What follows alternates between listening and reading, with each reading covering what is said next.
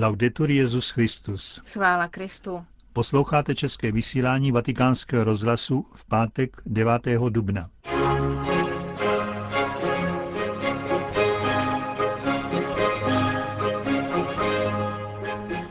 Aktuality z Vatikánu a ze světa a po nich pravidelná promluva otce kardinála Tomáše Špidlíka.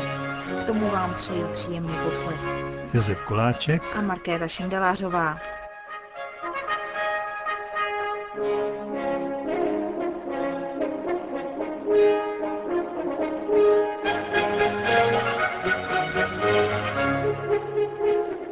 Zprávy vatikánského rozhlasu. Vatikán.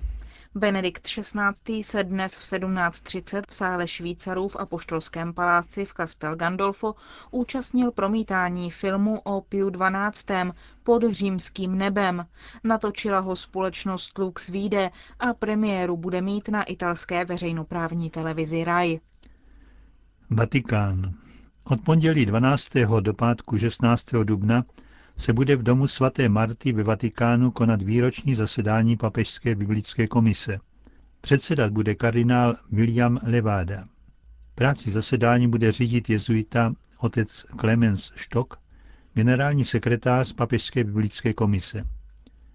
Během zasedání budou členové komise hovořit na téma inspirace a pravda Bible.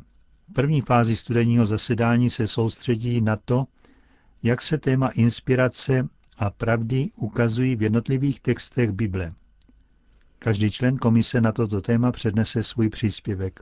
Vatikán. Po velkém úspěchu loni na podzim budou Vatikánská muzea pokračovat ve večerních prohlídkách.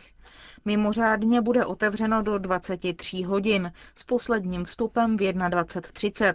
Každý pátek počínaje dneškem až do 9. července a pak letos ještě mezi 3. zářím a 29. říjnem. Tyto večerní prohlídky si návštěvníci musí předem zarezervovat na internetových stránkách vatikánských muzeí. Řím. V italském hlavním městě včera začal první ročník Mezinárodního festivalu patologické kinematografie. Potrvá do zítřka a jeho cílem je spojit svět filmu a svět nemocných, kteří trpí duševními a sociálními problémy a dobrovolníků, kteří jim pomáhají. Tedy nejen film, který hovoří o duševních onemocněních, ale také nemocní, kteří prostřednictvím filmu vyprávějí světu o svém životě, o svém způsobu bytí a o svých základních potřebách. Jde o ojedinělý festival, kterého se neúčastní velké světové hvězdy.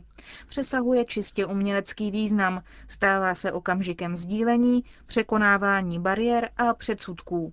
Hovoří ředitel festivalu Dario D'Ambrosi. Patologickou kinematografií se určitým způsobem myslí filmy, které vyprávějí o všech handicapech, fyzických, psychických a tak dále. Mám za sebou podobnou divadelní zkušenost, která přinesla výjimečné výsledky. Každý rok do mého centra přicházelo tak 15 až 20 osob s psychickou poruchou. Pochopil jsem, jak je pro ně divadlo důležité a tak jsem chtěl něco podobného zkusit i s filmem. Ne náhodou je porota festivalu složená z handicapovaných a už jsem viděl úžasné věci, jak se dívají na film, jak ho posuzují a jak reagují na promítání filmu. Říká ředitel festivalu Dario D'Ambrosi. Konec zpráv.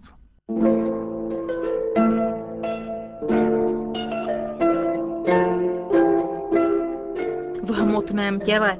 Pravidelná promluva otce kardinála Tomáše Špidlíka.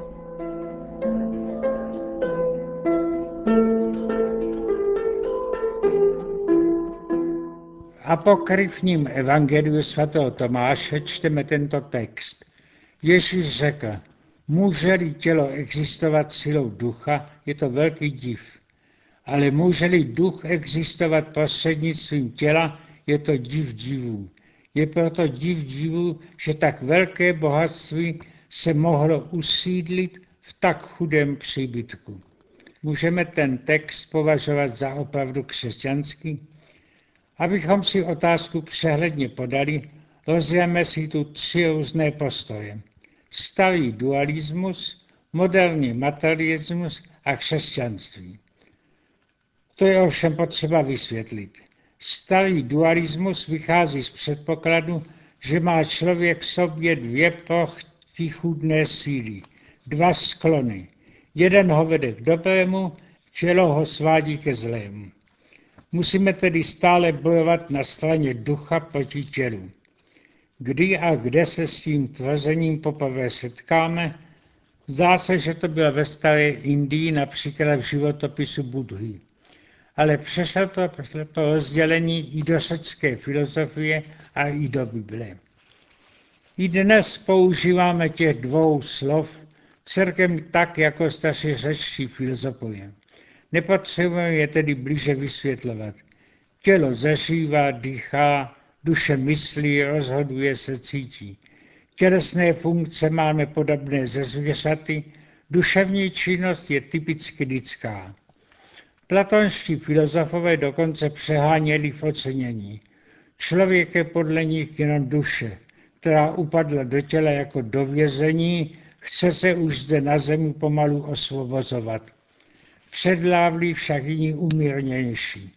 Ti uznávají, že tělo patří k naší osobě, ale že duše je musí ovládat dokonale, aby bylo poslušné. Úplně na opačném pólu stojí moderní materialisty, s jejich teoriemi jsme měli dost a dost zkušeností. Proto je duševní život jenom jakousi nadstavbou hmotných podmínek. Dalo se tomu titul vědecký světový názor. Člověk je to, co jí, řekl německý materialista. Ale psychologové, kteří jsou jim blízcí, chtějí vysvětlit náboženství jako jakousi sublimaci sexu. Jak se do toho zařadí myšlení biblické? I hebrejština rozlišuje výrazy pro vyjádření duše, těla, mysli, ale nediskutují autoři o tom, která z těchto důstojností je důležitější, jako spíš o tom, skrze kterou z nich Bůh vstupuje do našeho života. Jen On zná naše srdce, vnitřní hodnotu člověka, aby k srdci mluvil. Užívá Bůh i tělesných prostředků. Zjevuje se ve formě tělesné, poskytuje lidem tělesná dobrodění, ale tou cestou je vychovává aby se naučili po nenáhlu od tělesného přejít k duchovnímu. Tato boží pedagogie vyvrcholí na počátku Nového zákona, když boží slovo se stalo tělem a přebývalo mezi námi a hned na to viděli jsme jeho slávu jako syna jednorozeného od nebeského Otce. Neviditelný Bůh, před kterým si v mystickém vidění na Sinaji i Mojžíš musel zastřít tvář, se stal viditelným v těle a mluvil lidskou řečí. Podle originálu udělal něco podobného, jako když dospělý člověk mluví s malým dítětem a proto užívá dětských slov a gest. Jaký z toho plyne důsledek pro křesťany? Jsme si vědomi, že naše společnost převzala řeckou kulturu a doplnila ji Biblii. Jako samozřejmě tedy přijímáme, že činnost duše je daleko vyšší než činnost tělesná. Od mládí vychováváme děti, aby se naučili ovládat ve všem tělesném. Vychvalujeme ty, kdo mají tak silnou vůli, že přemohou i zdánlivě nepřemožitelné slabosti tělesné a dokonce i nemoci.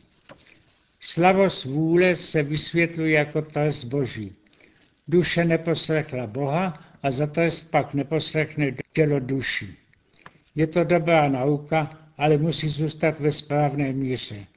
Už na počátku křesťanství se upřímnějšnění projevilo jako herze gnosticismu. Učení čtenáři textu Bible pohrdali prostými věřícími, kteří pracovali a modlili se. Zdáli se jim tuze tělesnými mohou se spasit, ale nemohou dosáhnout dokonalosti. Proti ním naopak napsal důležitou knihu svatý Irenej z Lyonu. Jeho základní myšlenka je tato. Pravá křesťanská dokonalost není v ducha plných spekulacích o víře, ani v literální znalosti textu písma, ale v lásce. Obyčejní věřící, kteří prostě pracují se a modlí, otevřeli svá srdce Duchu Svatému daleko lépe, než ti, co se chlubí svými spekulacemi o božích tajemství. Tento problém byl v církvi vždycky aktuální. Ve čtvrtém století se rozšířili upřílišnění charizmatici, kteří chtěli na svých schůzkách se modlit tak našeně, že tam přítomnost ducha duše duševně prožívala. Když vstupovali do klášterních stupin, chtěli se tam jenom modlit. Pohrdali tedy lidmi ve světě, kteří chodí do kostela, aby tam přistupovali bez nadšení ke svátostem a přes den musí pracovat, aby uživili své rodiny. I těch se tedy musela církev zastat. Svatý Benedikt razí heslo modli se a pracuj. Psal svou reguli pro mnichy, čím víc platí pro lidi, kteří žijí v rodině. Ale i do rodin se v dnešní době rozšiřuje zase jakýsi druh falešného spiritualismu. Vypadá to zvnešeně, když někteří ukazují, že je cílem manželství láska. Ale za tou vznešeností se skryje i hrubá bezhlednost jiného tvrzení. Když ta pěkná láska pomine, je potřeba se dát rozvést a nefingovat lásku zájemem o společné kuchyňské potřeby. Literárně je tato otázka pěkně rozvedena ve spisku Ktolského s titulem Manželská láska. Spisovatel tu zřejmě mluví z vlastní zkušenosti. On sám byl teoreticky velký idealista, ale jednotu rodiny zachránili praktická žena svou trpělivostí. Ve spisku je to pěkně vylíčeno, jak první zamilovanost den za dnem vypachávala všednosti a konkrétnímu nedorozumění.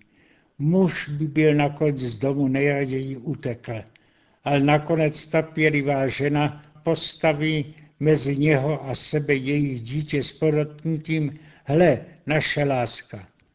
Je to symbolické. Opravdová láska je plotná a ta zachrání smysl našeho života na zemi. Pokusme se to vidět ve smyslu biblických dějin.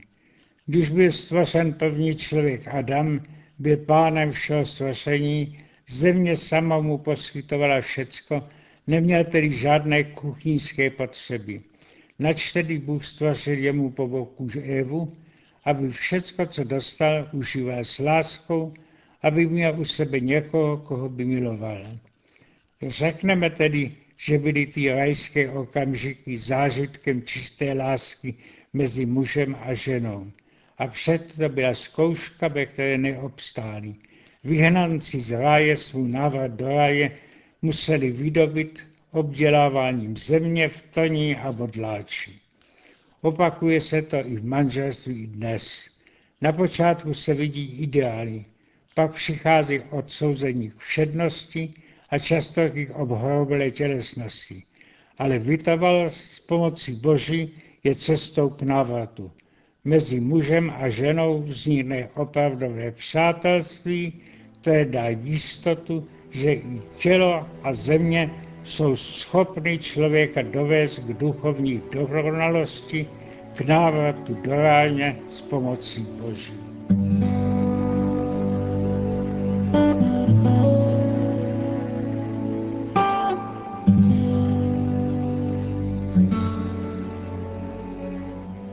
Slyšeli jste promluvu otce kardinála Tomáše Špidlíka a tou končíme české vysílání vatikánského rozhlasu. Chvála Kristu. Laudetur Jezus Christus. thank you